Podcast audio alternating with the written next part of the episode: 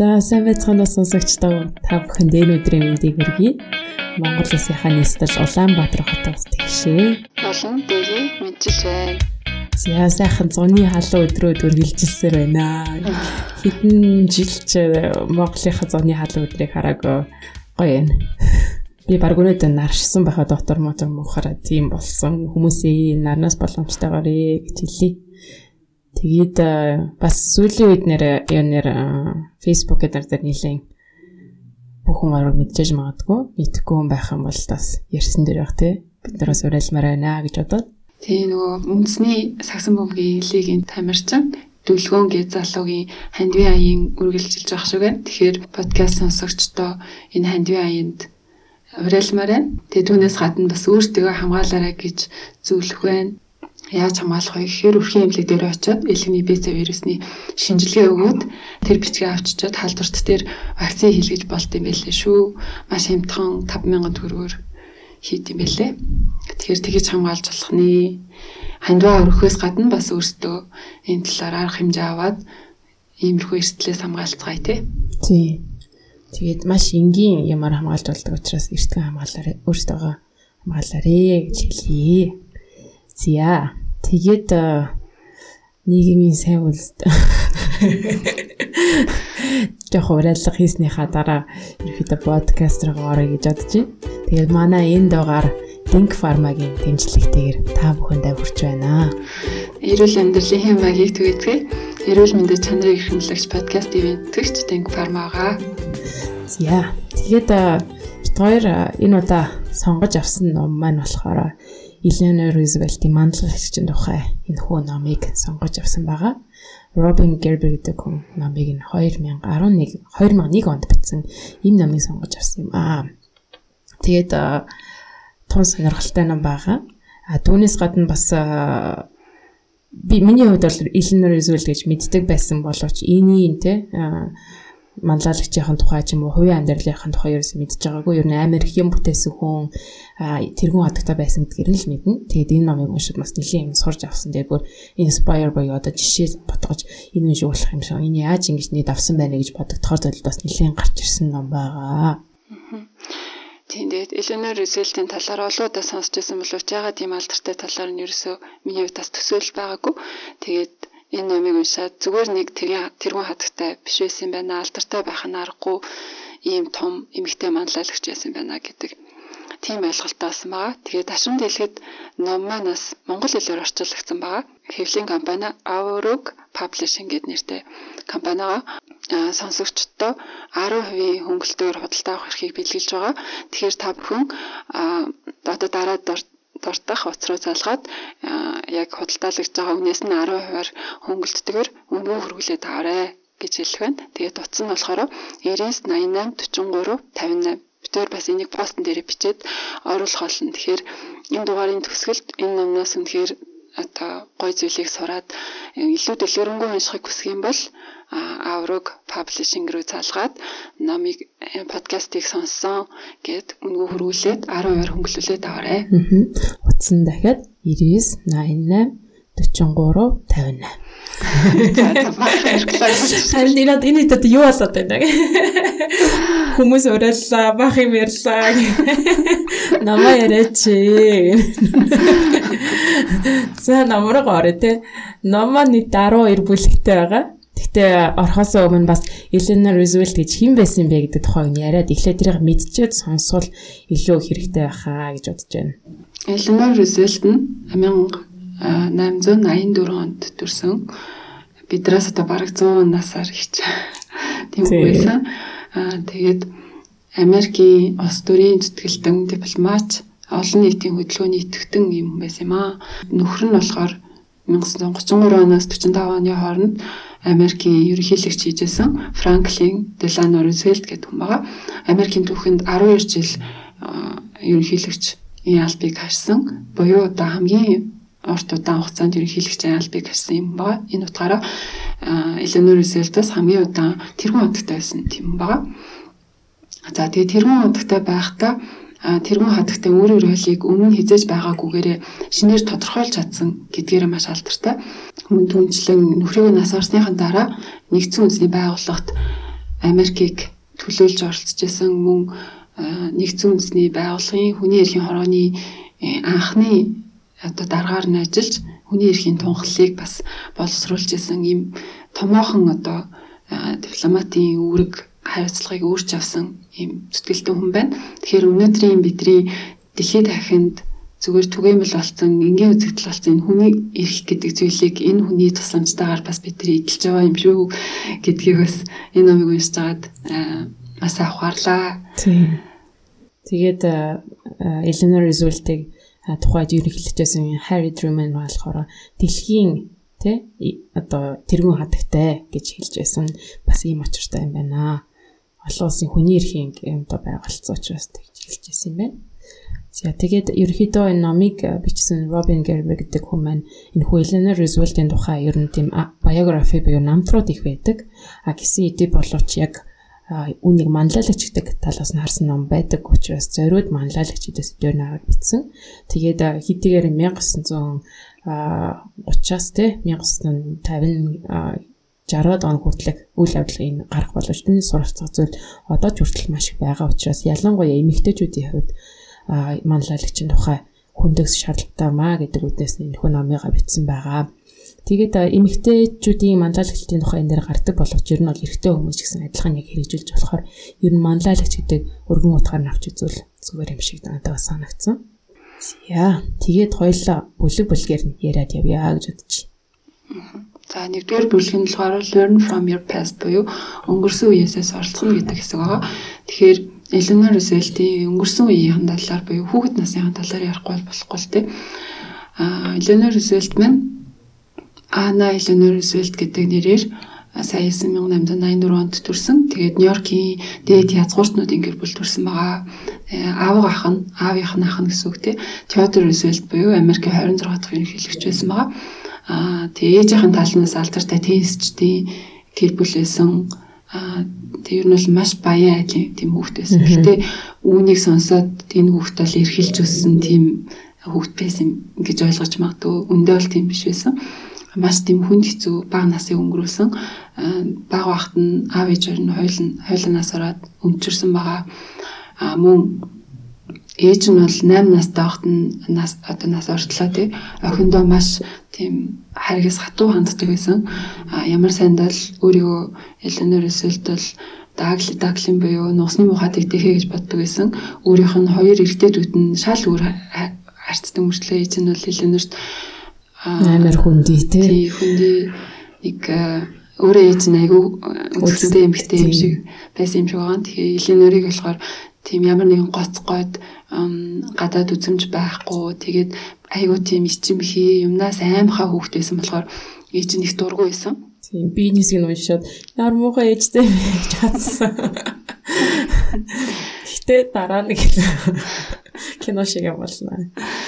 Тийм тэгээд наа тийм хүүхдээсэн байгаа. Ээж нь багт нь хоёрхан настай багт нь юмнаас ичээд хөдөлж чадахгүй ангууд нь эмээ шиг энтер гэж олон хүний өмнө дуудах жишээтэй. Энэ болгоныг баг гэлтгүү бүтэн сандаг байсан байгаа. Тэгээд энэ маш имзгэлдэг байсан тий. За тэгээд ийм байсан болохоор багт нь ер нь бол хамгийн хайр халамжийг үзүүлдэг байсан хүн уг нь бол аав нь байсан байгаа. Гэвч аав нь болохоор харт амих архин донтцсон тийм хүн байсан. Тэгээд байс игээд лимчилгээнд явцдаг байсан. Гэртээ явахт үзэгддэггүй байсан. Тэгээд лавтайгаа хизээ нэгэн цагт цугтаа амьдрандаа гэд мөрөөддөг тэр мөрөөдлөөрөө амьдарч исэн байгаа. За тэгээд аав нь бас ээжийг нас орсныхан дараа 2 жилийн дараа нас орчдөг байгаа. Аа энэ нөгөө хар тамхины донтолтоос болоод осолд ороод нас ордог. Тэгээд нас орсныхан дараа Эленор минь имээтэйгээ зүг амьдардаг. Имээ бас жоохон хүнний хөтөн хүн байсан маш их тийм дүрм журамтай тий. Тэгэл жишээлбэл өдөр болгон залбирал үйлтэн тэгснээ хүүтэн усанд орно. Хүүтэн усанд ороод таны төрчих юм бол тэнэглэл хязаагна А тэгээд гэрийн тийм сургуультай маш тийм хаагдмал орчинд өссөн байгаа. Ийм бага насыг үтсэн болохоор Эленор ерөнхийдөө хүний зовлон аюу тийм ойлгодог хүн болж өссөн. А багада тэгж химнаас айдаг байсан баг багаар ингээд өөрийгөө өөрийнхөө айцыг давж туулаад тэгээд ер нь хожим яаж өөрчлөх талаар тэгшээ бид тэр баг баг яриад явна.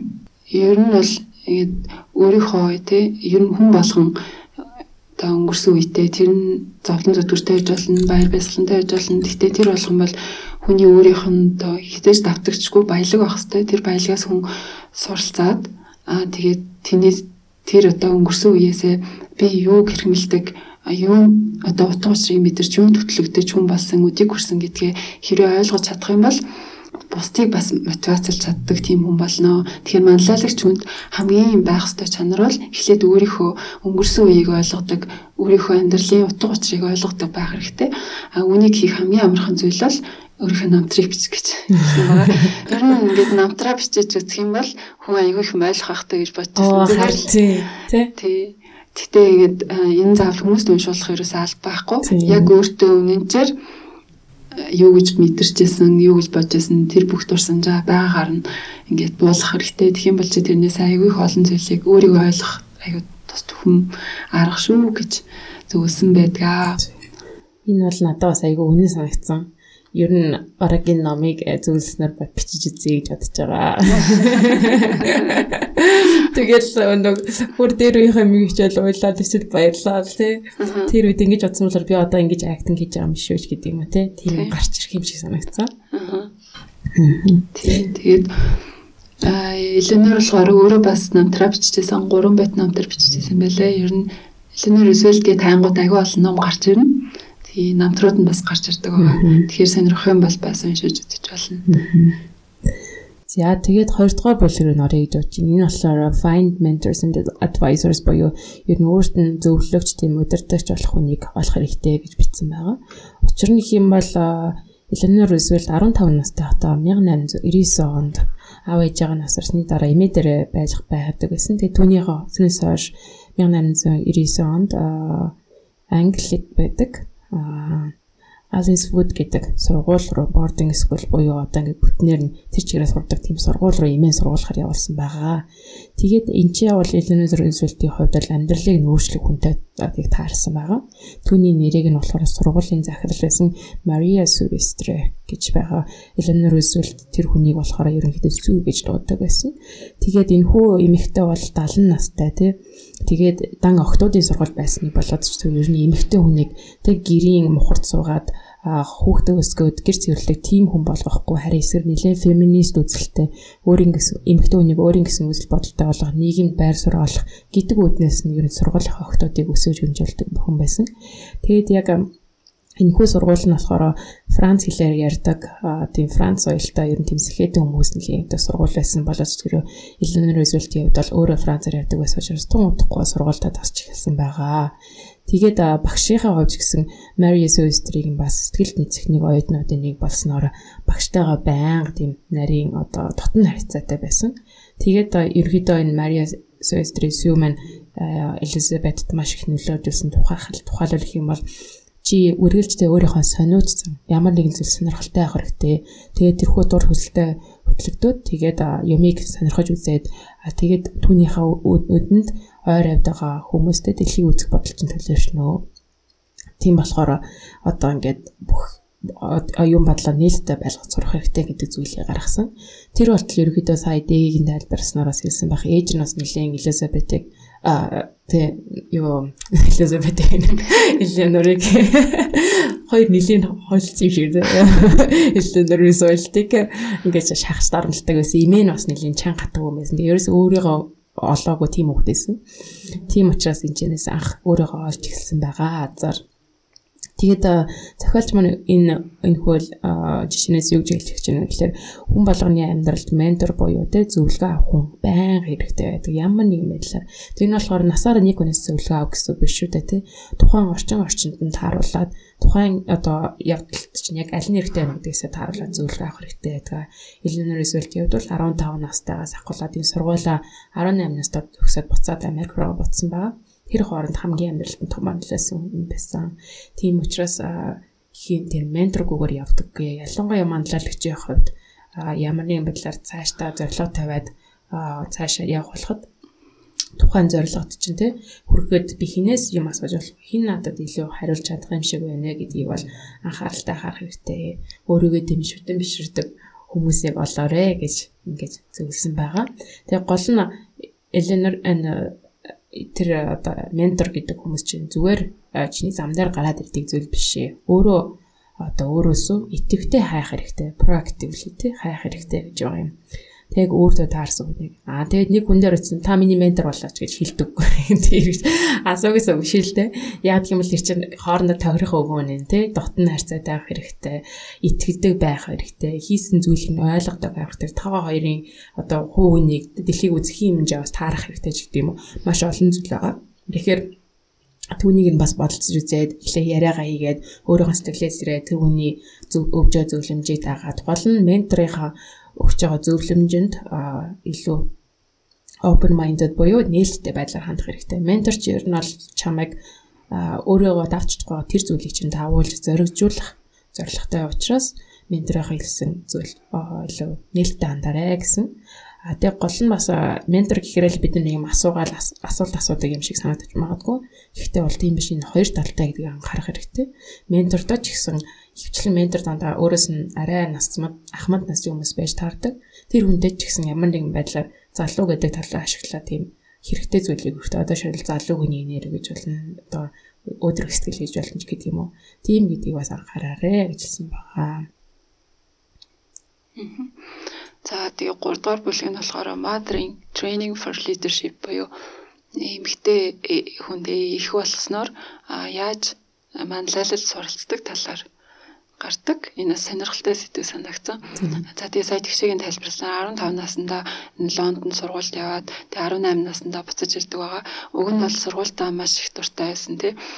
Аа сургуультаас олонний хайрыг хүлээгээд өөрийгөө аюу сайн задлж ер нь бол ертөнцийг үзэх үзэл нь бүрэлдээд болж өгөл ер нь Лондонд үлдэхийг хүсэжсэн боловч эмээгийнхаа дуудлагаар Нью-Йорк руу буцаж ирдэг. Нью-Йоркод буцаж ирээд их хвчлэн эмэгтэйчүүдийн эрхийн төлөө хөдөлгөөнүүдэд нэгдээд ядуу эмэгтэйчүүдэд хөгжим заах, хичээл заах тиймэрхүү сайн дурын ажлуудыг хийжсэн байгаа. Тэгээд дуудлаггүй ирээдүйн нөхөр болох Франклин Делано Рузвельттэйгээ танилцдаг байгаа. Тэгээд сонирхолтой нь Франклин Рузвельт бол Эленорийн холын хамаатан байсан байгаа. Тэгээ монголоор бол холын хамаатанаа гэрэлмээргүй юм санагдаж байгаа боловч энэ язгууртнууд хоорондоо ингээд гэрлэхээрээ удам мөксаага цусаа ингэж хадгалсан гэдэг юм нэг тиймэрхүү үзэл бас байсан байж магадгүй юм. Гэдгийг болохоор нөгөө Франклины ээж нь бас ингэж комент хийсэн байт юм бэлээ. Тэгэхээр тийм байж магадгүй. Аа Франклинтай танилцаад Эленор бол нэг хэсэг э, сүй тавьсан гэдгээ нуусан байгаа. Ягаад тэгэхээр хадам ээж нь бол маш хатуу хүн байсан. Гэрлийг маш их эсэргүүцэжсэн. Гэхдээ яг хуу нэг нэгэндээ хайртай дуртай хүмүүс ямарсан энийг давж 1905 онд гэрэлсэн байгаа. Эленорыг 21 настай хат. За тэг хормон дээр нь болохоор Эленорийн аав ах Теодор Рузвельт тухай үед ерөнхийлөгч байсан. Сүмд ингэж хөтөлж оруулжсэн байгаа. Гэрэлснийхэн дараа болохоор Сара гээд Франклин Рузвельтийн ээж нь цуг амьдардаг байгаа. Тэгээ ерөөхдөө маш их тийм хатуу үзэл бодолтой. Тэгээд бүх юмыг өөрийнхоороо байлгасан тийм эмэгтэй байсан. Эленор Франклин хоёртой нэг дор амьдраад бүх гэрийнх нь зүйлүүдийг шийддэг. Ямар сайндаа бүр хүүхдүүдийг нь ямар арга барилаар өсгөхийг нь хүртэл шийддэг тий. Тэгээд иймэрхүү байдлаар Эленор бол бараг 10 жил амьдарсан. Тэр хугацаанд 6 хүүхд төрүүлсэн байгаа. 6 хүүхд төрүүлснийх нь нэг нь 8 сартай байхдаа нас орчдөг. Тэгээд ерөөхдөө нэг охин дөрөв хүүтэй тэгээд хүүхдүүдээ өсгсөн байгаа. Өдөр тутмынхаа бүхэл хүүхдийнхаа өсгөх, зохицуулах тий асуудлуудыг нь бол өөрөө гардаж хийдэг байсан. Ичнээ одоо хадам нь том том шийдвэрийг гаргадаг байсан ч гэсэн хүүхдүүдтэйгээ ойр байхыг аль болох хичээдэг байсан. Тэг яг язгуурт эмэгтэйч чинь заавал хүүхд хасрагч одоо өслөх ёстой тиймэрхүү зүйл бол мэдээж байсан юм шиг байна.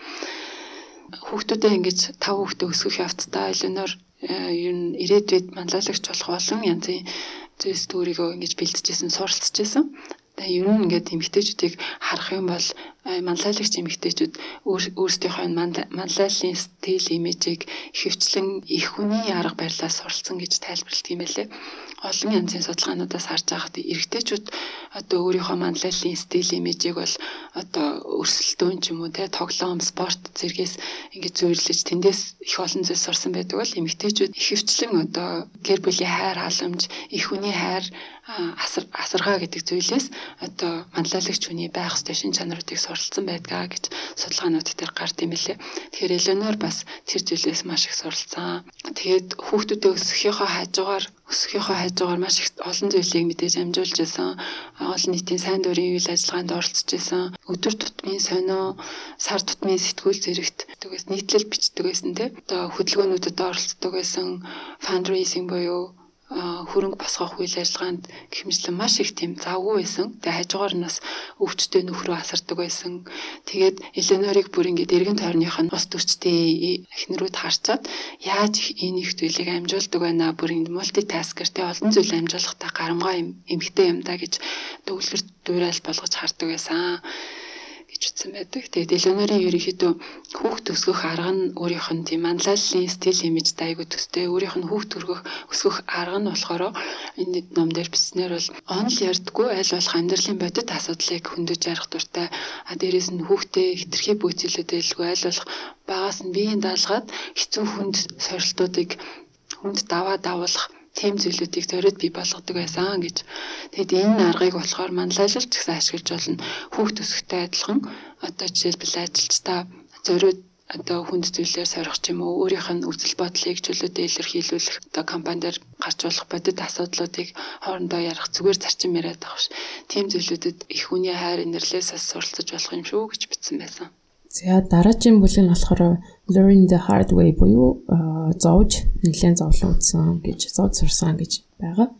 Тэгээд энэ нь болохоор 1916 оны 100 ерөнхийдөө Eleanor Roosevelt-ийн гэрлэлт нь ер нь нэлээд аюул эрмэгдэл турж ирсэн байгаа. Учир нь юм бол тухайн үед Eleanor Roosevelt-ээс бусад бүх хүмүүс ер нь мэдчихсэн нөхөр нь Theodore Roosevelt ер нь нэг нууц амрагтай болжээ. Нэг тийм гэрэлтээс гадуур хүнтэй уулзж байгааг нь Вашингтон тэр даяар мэдчихсэн бол бодож Эленор л ганцхан мтэг байсан. Тэгээд үүний дараа яг ажиллаар англи явчаад тэгээд буцаад ирэхэд нь болохоор яаралтай усан завинд суугаад ирсэн. Усан усан суугаад ирэхэд нь биеийн өвдцэн ирсэн байсан. Тэгээд Эленор Рузвельт шууд л нөгөө нөхөр нөхөр нь шууд имлэг твтээд гэлтэв ачаад тэшиг нь болохоор өөрөө янзлах хэрэгтэй болсон. Тэгээд гэртээ ирээд ачаад тэшиг нь янзалж байхад түн дотор бас болохоор нөгөө нэг нууц амргийнхан захианууд нэлээд их гарч ирдэг байгаа. Люси Мерсер гэдэг бүсгүй байсан. Яг тэр бүсгүй нь болохоор Эленор Рузвельт ерөнхийдөө өөрт нь тослогч хэрэгтэй байна. Бүгдийн ганцаараа зөрөндөө гэсэн маш ажилладаг амжилтдаг байсан гэсэн шүү дээ. Тэгээ тослогч хэрэгтэй гэдэг утгаар нь өөрөөдөө ажиллах гэж тийм альбан тушаалд авсан хүүхэн эмэгтэй байсан. Тэгээд яхаа аргагүй өндөр царайлаг дээд язгууртны боловсралтай сайн их сургуульд төгссөн тийм байсан. Тэгээд үүнийг нь тэг нөхөр нь тэр одоо тэр нууц амрагтай бас тэг мэдээд анх удаага яг өөр амьд биеэр амьдж бүх захааг нь уншсан. Тэгээд яг тухайн үед нь бол хамаг амьдрал нь ингээд аа тийм унаад бүх юм утгагүй мэд санагдаад бүр зарим хэсэгт нь те тухайн үедээ нэг Вашингтоны тэнд үйдэг бас л нэг алдартай эмэгтэй бүр амиа хорлож байсан. Тэр талбай дээр хүртэл сууж байсан гэдгийг энэ хүртэл хүмүүс олж харсан байдаг.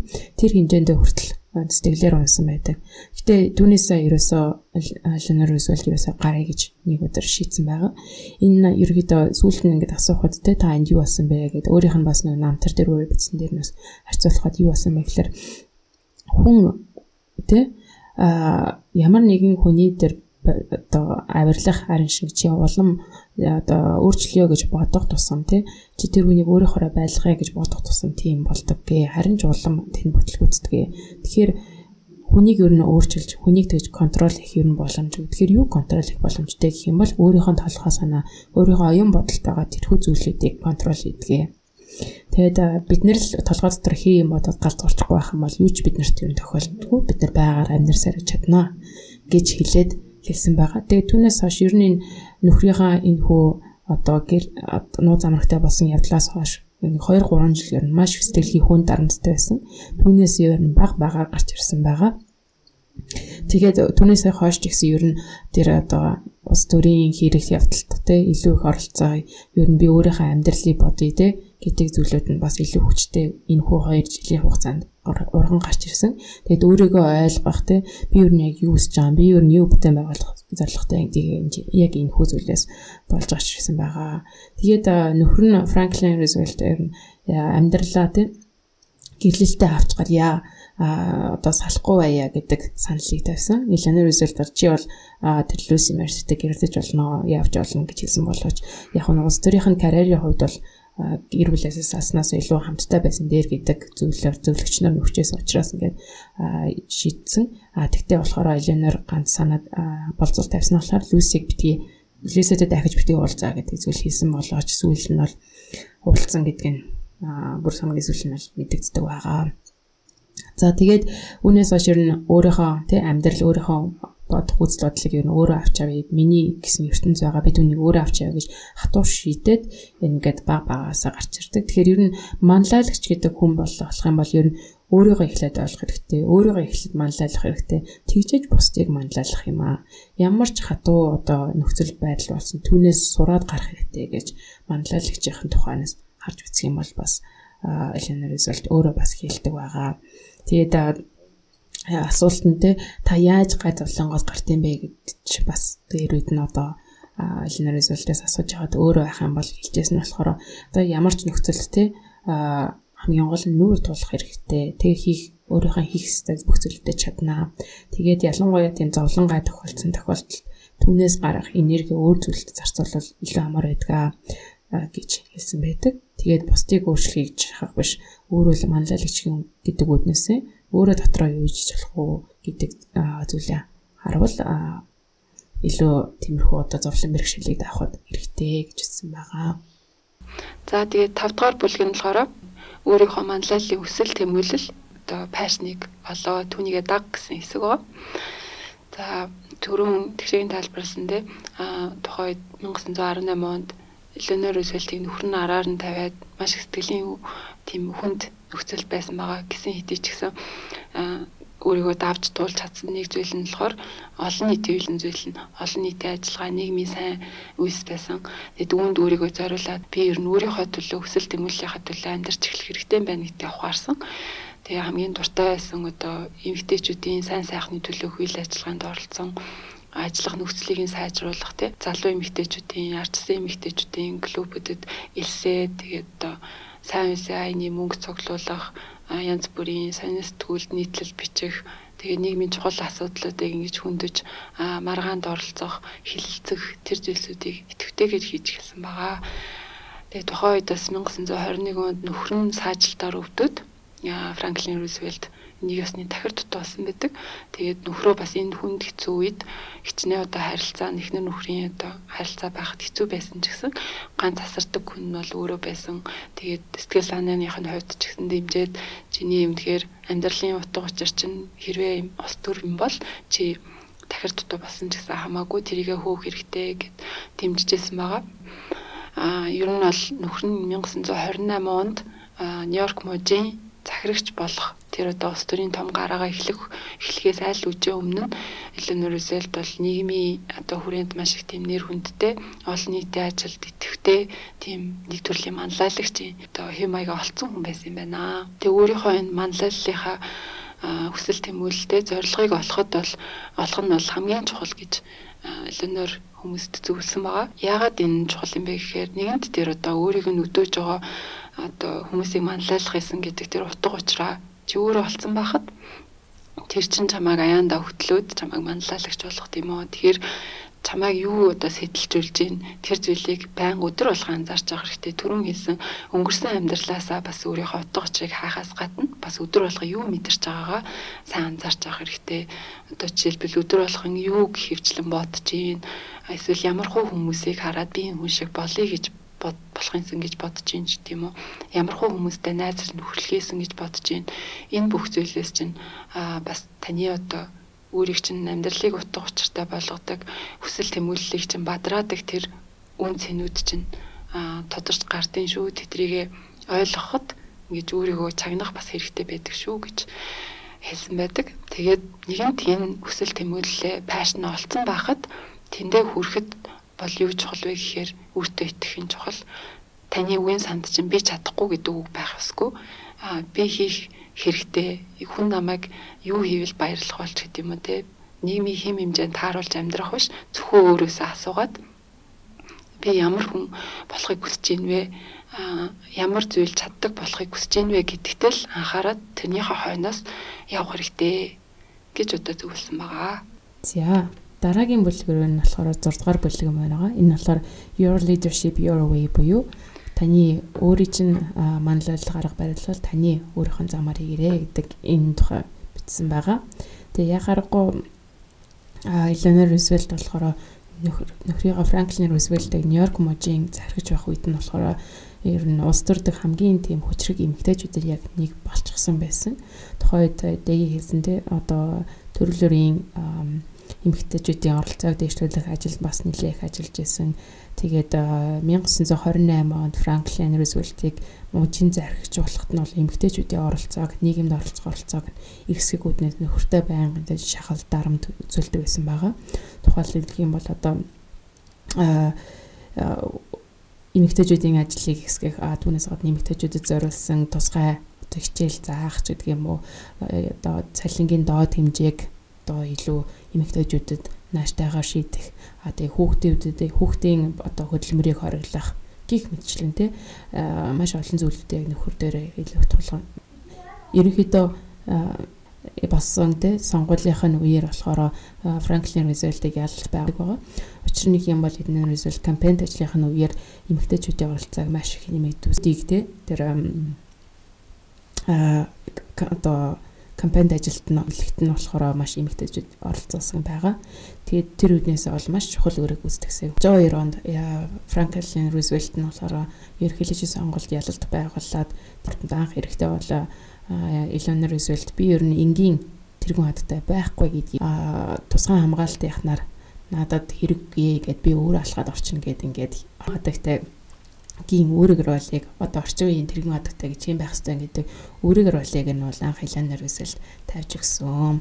Тэгээд ерөнхийдөө нөхөртөө Франклин Рузвельтэд болохоор улс төрийн хэрэг бай тээ тухайлбал олон улс болон дотоодын улс төрийн хэрэгүүдийг даатгаад ерөнхийдөө нийгмийн холбогдолтой асуудлыг Eleanor Roosevelt өөрөө маш идэвхтэйгээр оролцож нэг хөшдөө гарахт нь оролцож байсан байгаа. Тэгээд нэг яран дээр байдаг ч гэсэн одоо архитай холбоотой хуулийг тогтоох тухай гэжсэн чинь Франклин Рузвельтээс ажилтнууд нь очиад асуусан чинь нөгөө манай эхнэрээс Eleanor-аас асуугээд тэгээ Eleanor юмнийг шийдэжсэн. За түүнээс гадна болохоор Eleanor Roosevelt нэмэгтэйчүүдийн оролцоог маш ихсгэх үүднээс ерөөдөө цагаан ордны хэвлэлийн баг орлол гэдэг дээр надад эрэгтэй сэтгүүлч төрдөг байсан. Түүний эсрэгээр нь харин зөвхөн эмэгтэй сэтгүүлчдэг уурсан Eleanor Roosevelt өөрийнхөө хэвлэлийн баг орлыг гаргадаг байгаа. Тэгээд түрүүнд хэлсэнчтэн нийгмийн асуудалтай холбогдолтой ямар нэг хэвлэлийн байгууллага хийх юм бол Eleanor Roosevelt хариуцдаг байсан учраас сонин сэтгүүлийнхэн хэрэг тэр тухай мэдээлэл авахын тулд эрэгтэй хүн явуулах боломжгүй ус учраас заавал эмэгтэй сэтгүүлчдэг ажилд авсан байгаа. Энэ мэдчлэн одоо эмэгтэйчүүдийн оролцоог нийгэмд эзлэх байр суурийг дэвшлүүлсэн энэ маш идэвхтэй асуудлуудыг болохоор Eleanor Roosevelt бүр нүдэнд харагдахаар ингэж э, хийсэн байгаа. Тэгэхээр эндээс юу суралцж болох вэ гэхээр өдийг хүртэл хийж ирсэн тий засаглалыг барьж ирсэн энэхүү зүйл нь заавал зөв байх ёстой юу гэвэл үгүй. Тэгэхээр өөрийнхөө шинэ арга барилыг бол ерөөхдөө ингээд одоо байсан зүйлүүдийн оронгоор нөөцлөж байгаа юм санагддаг боловч тийм биш юм аа гэдгийг судалгаагаар бас гарсан байдаг шүү дээ. Эрэгтэйчүүдээс илүү өөр байдлаар ерөнхийдөө энэ талаас харж болно.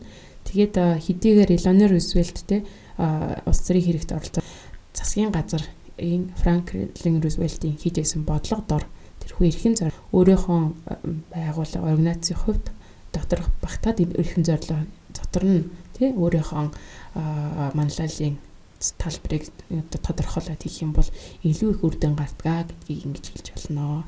Тэгээд хэдийгээр таны манлайлалын тий арга барил нь өөр байсан ч гэсэн түүндээ яг баттай артан зогсоод хойноос нь ингээд сайн шахаад явах юм бол амжилтанд хүрэх болно гэж бас энэ зөвлөсөн байгаа юм. За тэгээд дараагийн 7 дугаар бүлэг нь болохоор дуу хоолойгоо битээ нуужгаа зөрөгтэй илэрхийл гэсэн хэсэг байгаа.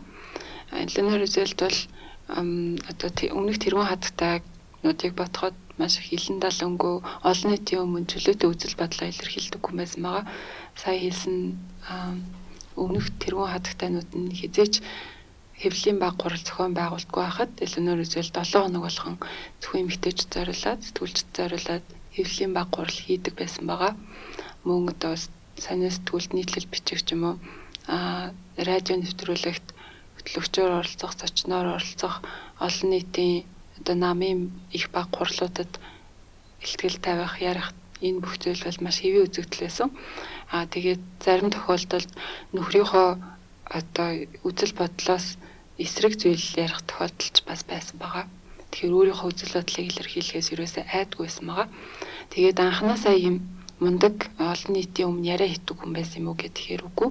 Аа багада ямар хүүхэд байсан бэлээ та нар санаж байгаа бол маш ичимхий охин байсан те ээж нь ямар сандал эмгэн ингээл хөдөлж чадсан дуурч чадсан эмгэн ингээл тэгж загнадаг байсан тэгэхээр тийм хүүхэд байжгаад ийм мундаг илтгэгч болоход ямар замыг туулж ирсэн бэ гэж. А залуудаа бол олон нийтийн өмнө ярихдаа маш их сандардаг байсан. Тийм сонин нарийнхан хоолой гараад сандарсан байдлаар инээгээд ч юм уу те эсвэл энийг ямаа ингээд тойруулаад нуршуу ярих ч юм уу эндрийн өмнө гараад гарн чичрэх салганах энэ болгон бол маш их тохиолдож байсан. Тэгээд баг багаар үүнээсээ одоо ангижирч чадсан гол одоо үүнээс ангижруулсан зүйл нь бол бэлтгэл байсан байгаа. Маш их өөрийгөө бэлддэг байсан. Тэгээ баг багаар илтгэлийн багш аваад те дууныхаа өнгийг яаж тохируулвал өөртөө ихтгэлтэй сонсогдох уу? Яаж сонсогчтойгоо холбогдож харилцаж чадах уу гэх мэтчлэн тэр бүх зүйлд бол өөрийгөө нарийн бэлдсэн байгаа. Тэгсний үндсэндээ залуу илтгэгчдэд өөрөө зөвлөгтэй болохоор ер нь илтгэлээ нэгтгэж хэрэгтэй харин бусад хэсгийг нь яг чухал поинтуудаа ингээд тэмдэглэж аваад мартахгүй тулд тэрийг сүгэж харанга тухайн тухайн нөхцөл байдал тааруулаад ингэж ярих хэрэгтэй. Тэрний тулд олон дахин ингэж тавтах юм бол яаж хүнд хүргүүл илүү хүний сэтгэлийг хөдөлгөж чадах уу гэдгийг бол ойлгох болно гэж зөвлөсөн байгаа. За тэгээд ингэж одоо дуу хоолойгоо хүрэхтэй бол зөвхөн өөрийнхөө бодож ирснийг одоо илэрхийлээд байгаа биш. Хамгийн гол нар түмэн юу хүсэж байна, ямар асуудал байна гэдгийг бодлого толирхойлогчдод хүрэхийг эрхмэлдэг байсан. Тэгээд арт түмний одоо асуудлыг сонсохын тулд янз бүрийн асуудалтай газрууд руу ядуусын хороол руу, гимт хэрэг их тохиолддог газрууд руу нөхрийнхөө очиж чадаагүй газрууд руу очиод нөхөртөө энэ бүх мэдээллүүдийг дуулгаад за тэгээд өөрийнхөө сонинд бичдэг байсан нийтлэлээр над руу захаа бичээрэй гэдэг уриалгыг гаргасан. Тэгээд энэ уриалгыг гаргасны дараа 6 сарын дотор 300 мянган захаа өөрт нь ирсэн. Энэ бол алтартай ерөнхийлөгч Абрахам Линкольн бүтэн жил авсан цагаанаас бараг 2 дахин их байсан гэж тэмдэглэгдсэн байдаг.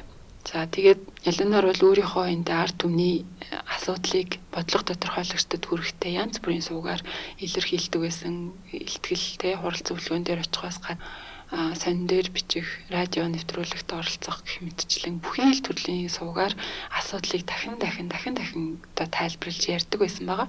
Энэ бүх нь болохоор тэр асуудлыг олон нийтэд яригдаж бодлого тодорхойлогчдод хүрэхэд бол нөлөөлдөг байсан. Тэгэхээр та альва асуудлыг чухал одоо хүмүүс ярих хэрэгтэй авч хэлцэх хэрэгтэй гэж бодож байгаа бол эцэд цуцалгүй те туустаа бүр нойтон хамаа шиг байнга ярих хэрэгтэй янз бүрийн сувгийг ашиглах хэрэгтэй гэж бас зөвлөсөн байгаа. За тэгээд дараагийнх нь бүлэг буюу 8 дугаар бүлэг дээр нь оригдож байна. Энэ болохоор face criticism with courage буюу одоо шүүмжлэлт зоригтой нүүр тулах хэрэгтэй гэсэн юм бүлэг байгаа.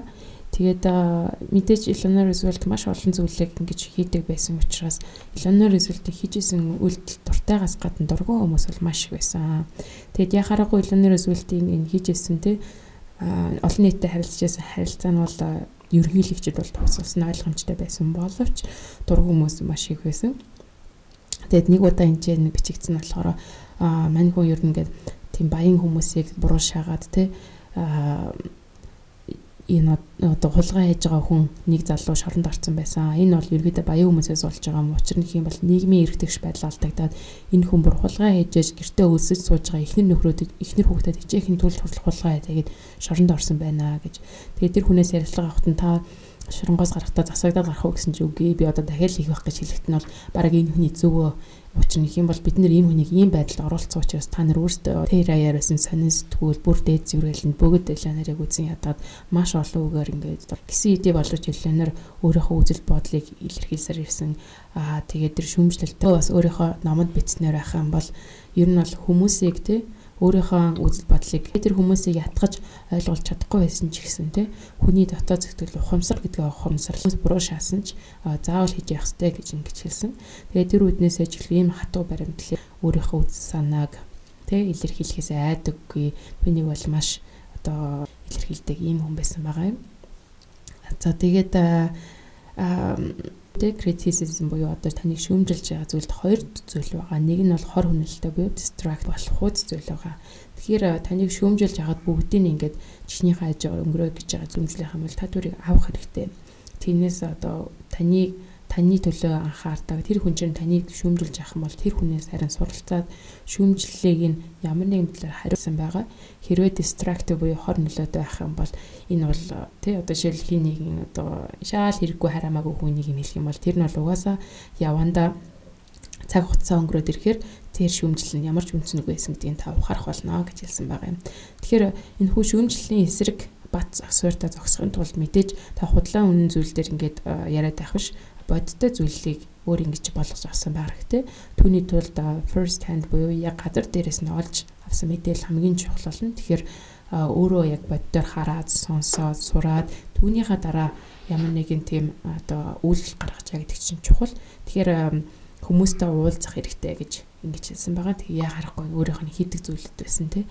Аа тэгээд бас эс нь болохоор түүний тулд одоо өөрөө яг ингэж очихж газар дээрээс нь ингэж харах хэрэгтэй. Тэгээд юу ч хийсэн те одоо сайн зүйл хийсэн, муу зүйл хийсэн ер нь сайн зүйл хийгээд илүү нариусвал өөртөө итгээд тэгж хийсэн байсан гэсэн таныг шүмжлэх хүн гарч илнэ.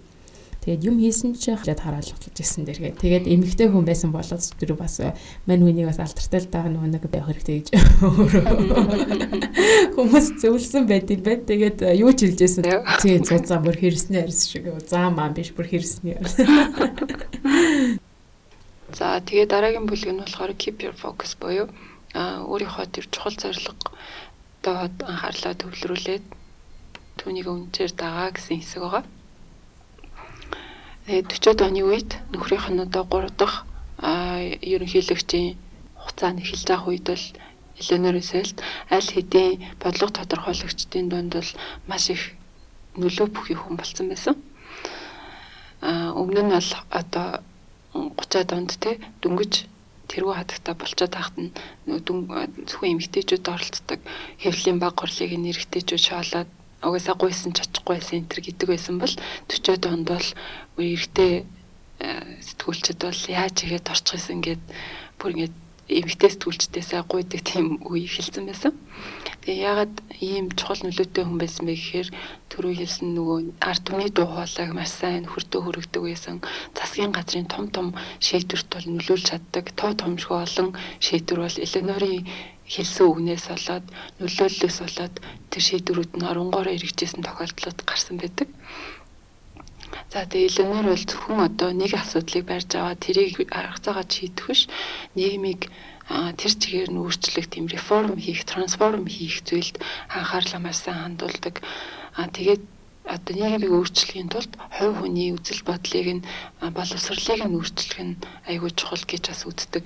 Одоо жишээлбэл ядуу хүн байлаа гэхэд тэр хүнд өдрийнх нь талахыг өгөхөөс илүүгээр боловсрал олгох нь бол хамгийн одоо тусалж байгаа хэлбэр юм аа гэдэг юм уу. Тийм нийгмийг үнцээр нь яаж урт хугацааны өөрчлөлт шинжилүүлгийг авчирч болох уу гэдэг талаас нь харж чаддаг тийм мундаг манлайлагч байсан юм байна. Гэтэ тухайн үед бол маш их шүүмжлэлд мэдээж өртдөг байсан. Одоо орчин үед те Хиллари Клинтон жишээлбэл нөхрөө ерөнхийлөгч болонгууд ингээд чухал албан тушаал томилогдоод идэвхтэй үйл ажиллагаа хийгээд эхлэнгүү шүүмжлэгдээд албан тушаалсаа бууж исэн шиг юм бол айл эртэл өнөөгийн үед бол болж исэн хичнээн албан ёсны тийм албан тушаал байгаагүй боловч маш их тийм нөлөө бүхий байсан нь бол нийгэмд илэрхий байсан. Тэгэнгүүт нь одоо жишээлбэл Ленорыг засгийн газарт тийм юутай янз бүрийн хүмүүс хөслөө тавцсан тэдрээр ажиллаа хийлгэж ин ч гэх юм уу. Тиймэрхүү цуу яриа тархаж Ленорыг шүмжлэх зүйл бол их байсан. Тэгэхээр тэрнээс болоод нэг хэсэг бодлого тодорхойлогчдоос зайгаа авах бас үе байсан юм аа.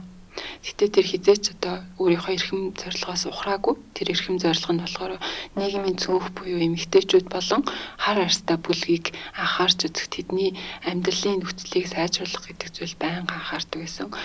За жишээлбэл хоёрдугаар таа эхэлсэн тэр одоо хүнд хэцүү үед болохоор одоо хар арстангууд жишээлбэл би айрамд явъя гэдэг тэгэнгүүт айрамд явуулдаггүйсэн байгаа. Дөнгөж нийт айрмын цэргүүдийн 10% хүрэхгүй хоёрыг л одоо хар хартай хүмүүс тухай үед эзэлдэг байсан. Үүнийг нь бол тэгш эрэхтэй болгоод ямар л бол ямар позишнд хэрвээ хар хартай хүн өөрөө тэр чадах боломжинд байгаад хүрч чадах юм бол яг адилхан байдлаар цагаан хартай хүмүүстэй адилхан одоо сургаад тэр альбан тушаалтанд томилж болох тэр бүх нөхцөл боломжийг нь бодлого толирхуулагчтай яриад итгүүлээд ажил хэрэг болгож исэн байгаа. Мөн бас одоо тухайн үед дайны үед маш их эмэгтэйчүүд үйлдвэрт ажилладаг байсан.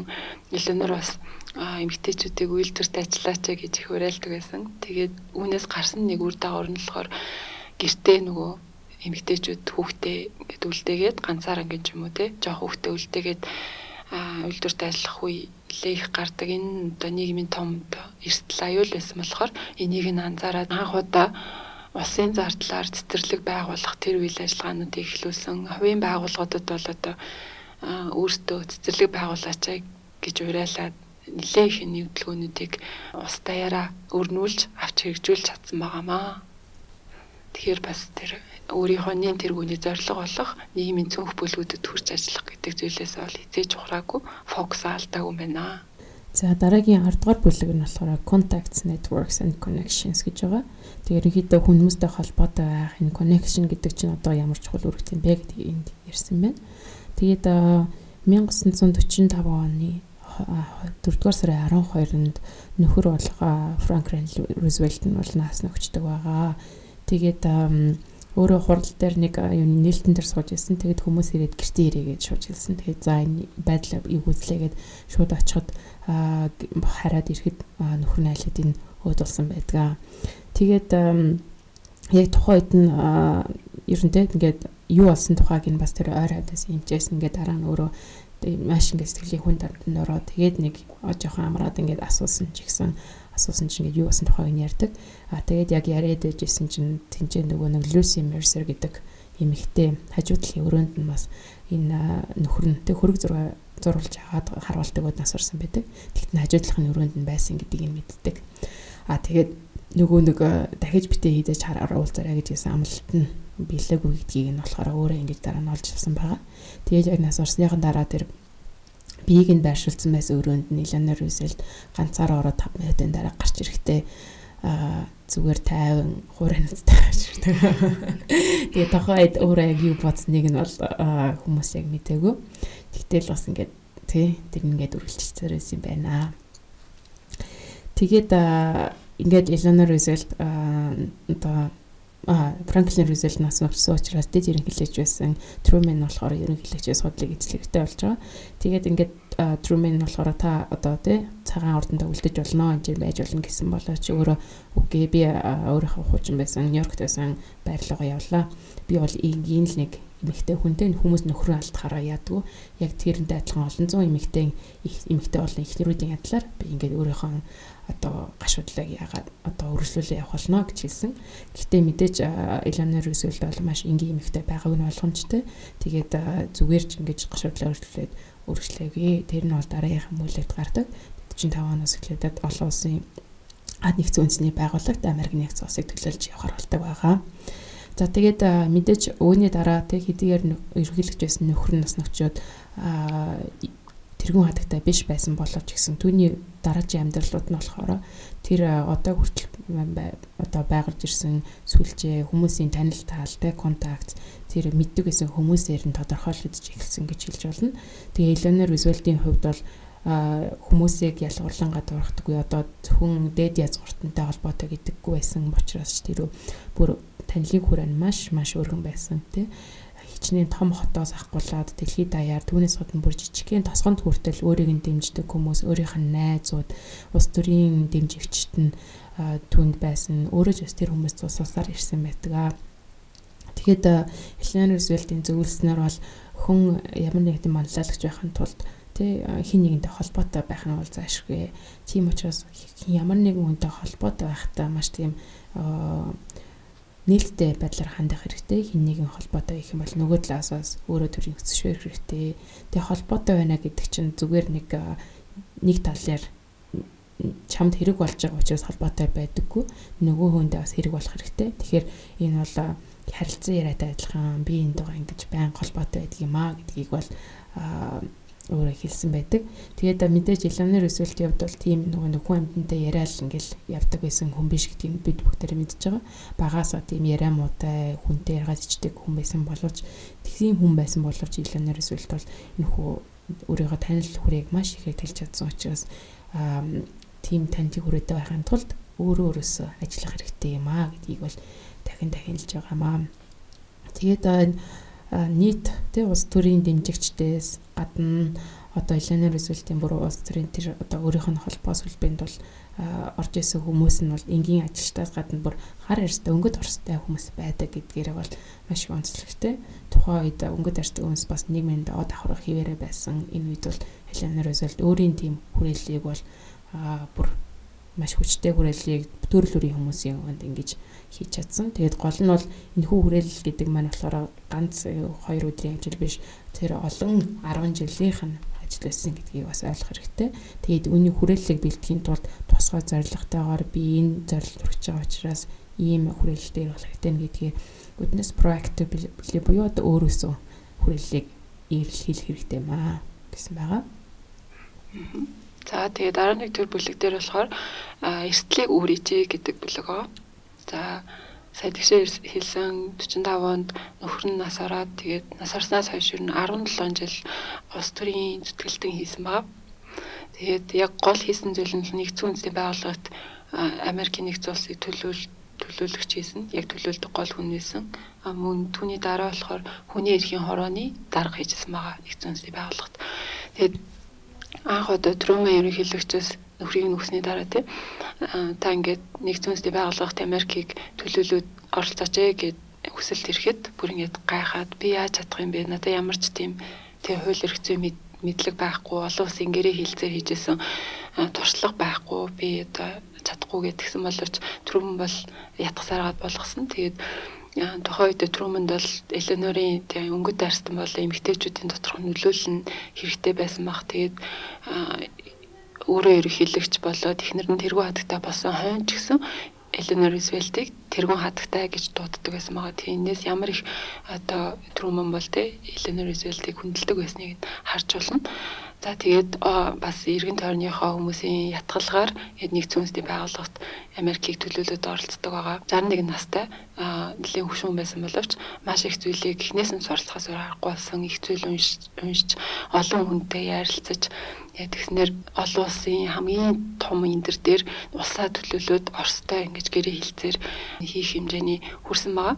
Тэгэд олон өдөр цагийн э, гэрээ хилцээрийн ард гараад Америкийн нэгдсэн улсын яг эрх ашгийг хамгаалаад Оросыг ялж исэн байгаа. Тэгэд үүний дараа нэгдсэн улсын байгууллагын хүний эрхийн хорооны дараагаар сонгогдоод тэгээд хүний эрхийн тунхаглалыг амжилттайгаар боловсруулсан ахалж боловсруулсан тийм хүн байгаа. Тэгээ энэ бүхний дараа болохоор Эленор Рузвельтийг олон жил одоо шүүмжилж байсан сенатор Улсын хурлын гишүүд болохоор таны талаар олон жил хийлжсэн бүх зүйлээ би буцааж авмаар байна. Миний буруу байжээ. Би үндэ харамсаж байна гэж олон нийтэд бас Эленорт хандан уучлалгүйсэн байгаа. За тэгээд Эленор бол энэ альбом тушаалыг авахдаа бол үндэ бол маш их эрсдлийг үүрчтэй.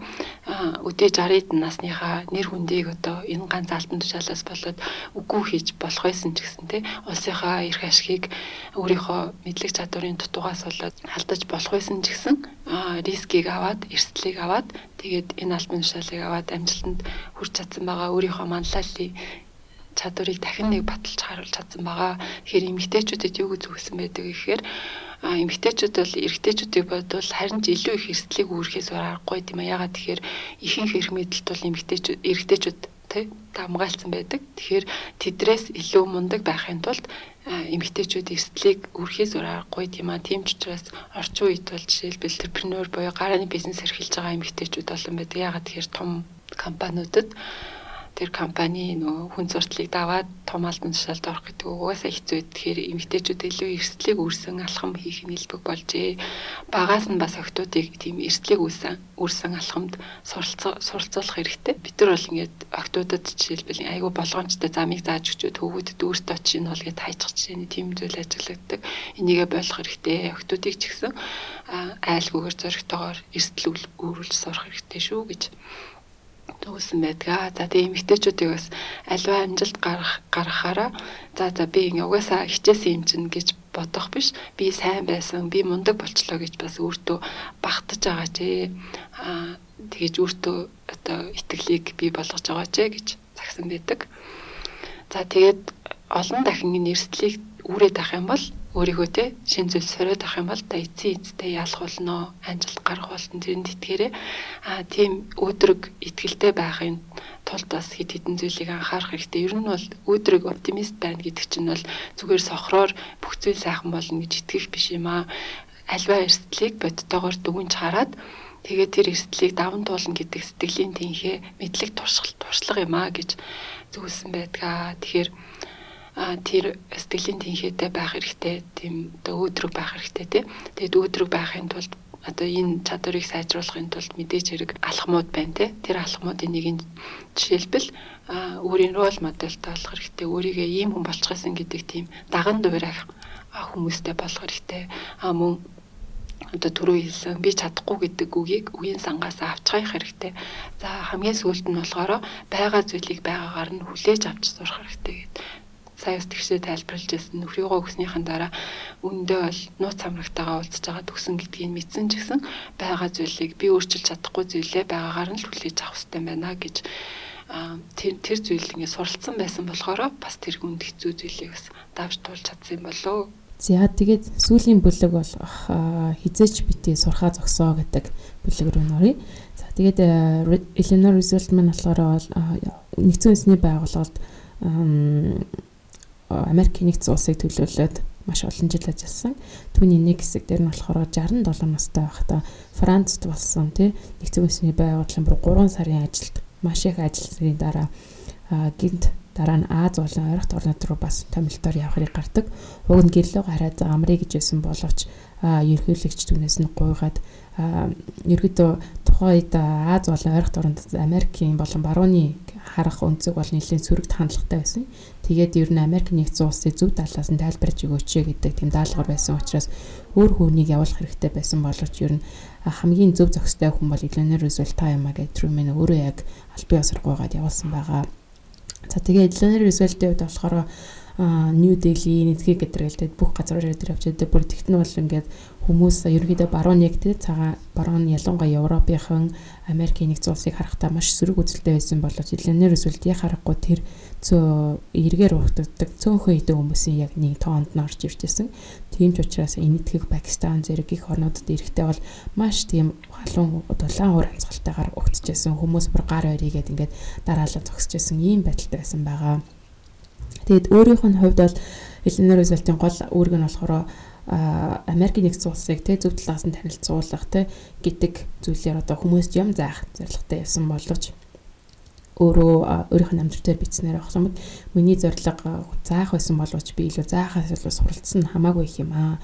Би тэндээс газар дээрээс нь улс орон ямар байдалтай байгаа, юу нь одоо чухал байгаа тий цэргийн хүчин биш харин эдийн засгийн хувьд тусламж хэрэгтэй байгааг нь бол би ухаарсан. Түүнийг би очиж чадаагүй байсан бол өөрөө мэдэхгүй байсан гэсэн.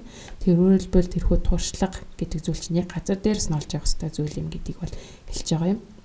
Тэгээд Eleanor Roosevelt 67 настай энэхүү ажилчлал хийжсэн үедээ ч гэсэн баян зүйлийг сурсаар байсан. Тэгээд өөрийнх нь дээр гол зорилго болгож байсан болохоор шин зүйлийг өдөр болгон сураа, нээлттэй байдлаар хандаа гэж хэлсэн. Тэгэхээр ямар нэгэн зүйлийг сурах гэдэг нь маань болохоор хамгийн түрүүнд хин нэгнийг сонсгоос эхэлдэг байгаа. Тэгэхээр хүнийг сонсож сурах гэдэг бол маш зүйл хамгийн чухал зүйл юм а гэж Eleanor Roosevelt өөрийнхөө энэ хүү сонсох чадварыг хүүхэд ахуй насандаа олж авсан гэж боддог. Тэгээд өндөр настай тэр хамаатныхаа нэг эмээ байсан. Тэгээд тэр нь бие муутай ерөөс гэрээс гардггүй байсан боловч сонсгол муутай байсан боловч хүмүүсийн яриаг маш анхааралтай бүр ингэ сэтгэл тайван сонсдог байсан. Одоо ямар нэгэн тийм комент ч юм уу те төрүүлж нэг үг дурхаас илүү яриаг нь дуусгадаг байсан. Түүнийг нь бол Eleanor Roosevelt энэ өөрийнхөө аврагчаас ажиглаж байсан учраас ер нь амьдралтаа түүнийг хэрэгжүүлж эхэлсэн байгаа. Тэгээд эн чинь зүгээр ингээд чиг тавиа сонсохоос гадна яг зөв асуултыг нь асуух ямар зүйлд нь юу шилэх үү гэдгийг бас ингээд сайн бодох хэрэгтэй. Тэгэхээр маш олон зүйлийг ингээд сонсоод маш их одоо мэдээлэл авч байгаа боловч манлайлагч хүний хувьд юу чухал вэ гэхээр тэдгээр сонссон зүйлээ а өөртөө шингээж авах хэрэгтэй болж байгаа. Тэгэхээр нэг одоо маш их зүйл мэддэг толгой цогсон тийм хүн байх шаардлагагүй. Тэгэхээр манлайлагч хүн гэдэг чинь тодорхой тийм зоригтой байгаа. Тэгээ зориг буюу манлайлагчийн өөрөө өөрийгөө мэдэж авснаар тэр мэдээлэл чинь тань чамд сонсоод гарсан мэдээлэл биш харин яг чинийх болж үүдэх болно гэдгийг хэлсэн. Өөрөөр хэлбэл observe буюу чиний дотороо шингэнэ гэж байгаа үг. Тэгэхээр манлайлагчийн хувьд бол өөрөө өөрийгөө мэдэх шаардлагатай юуны төлөө явж байгаа би яагаад үүний төлөө ажиллаж байгаа гэдгийг мэдэх шаардлагатай юм. Тэгээд мэдээд ингээд сонсоод сосныхаа дараа пасситон буюу хүмүүст яах хэрэгтэй. Сурч мэдсэн зүйлээ хүмүүстэй хуваалцаа. Ингэж л яг жинхэнэ мэдлэгч нь болно. Ингэж л яг жинхэнэ манлайлагч болно гэдгийг Элеонор Рузвельт бол ингэж өөрийнхөө намтар болон сургамжиндаа бичсэн байдгаа. Зя ингээд ном маань 12 бүлэгтэй бит хоёр жоохон цагаасаа хитрээд явчих шиг байлаа. Гэтэ маш их сурах юм их байсан. Миний хувьд бол им амарлаг хүн байсан гэдгийг нь бол бүр үнэхээр үнэхээр мэдэж авсан. Бөө дахиад би яг өөрийнх нь бас гараар бичсэн ном тэрийг бас уншмаар санагдсан. Тэгээд бас энэ номон дээр гарч ирсэн тэр эмгтээчүүдэд зориулж бичсэн бас нэг тэр ном байсан шүү дээ. Тэр нь бас сонирхолтой юм л үгээд. За ядаж ном уншдгоо мэхэд киног нь бас докюментари байгаа шүү дээ. Үзмээр юм шиг ирэн санагцсан энэ номыг уншиж басаад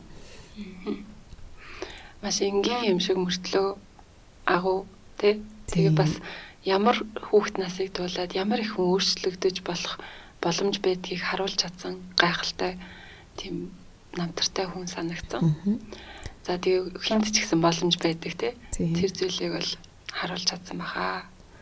За тэгээд энэ номыг монголоор орчуулсан байгаа Авраг Publishing гэд компаниас уцтаа та нар 10% хөнгөлөлтөөр үнгүү монголоор орчуулагдсан номоо хөргүүлээд авах боломжтой. Тэгээд утас нь болохоор 9988 43 58. Тэгээд манай энэ удаагийн дугаар болохоор Динк программын тусламжлагаар та хүрч байгаа. Та бүхэнд хүрч байна.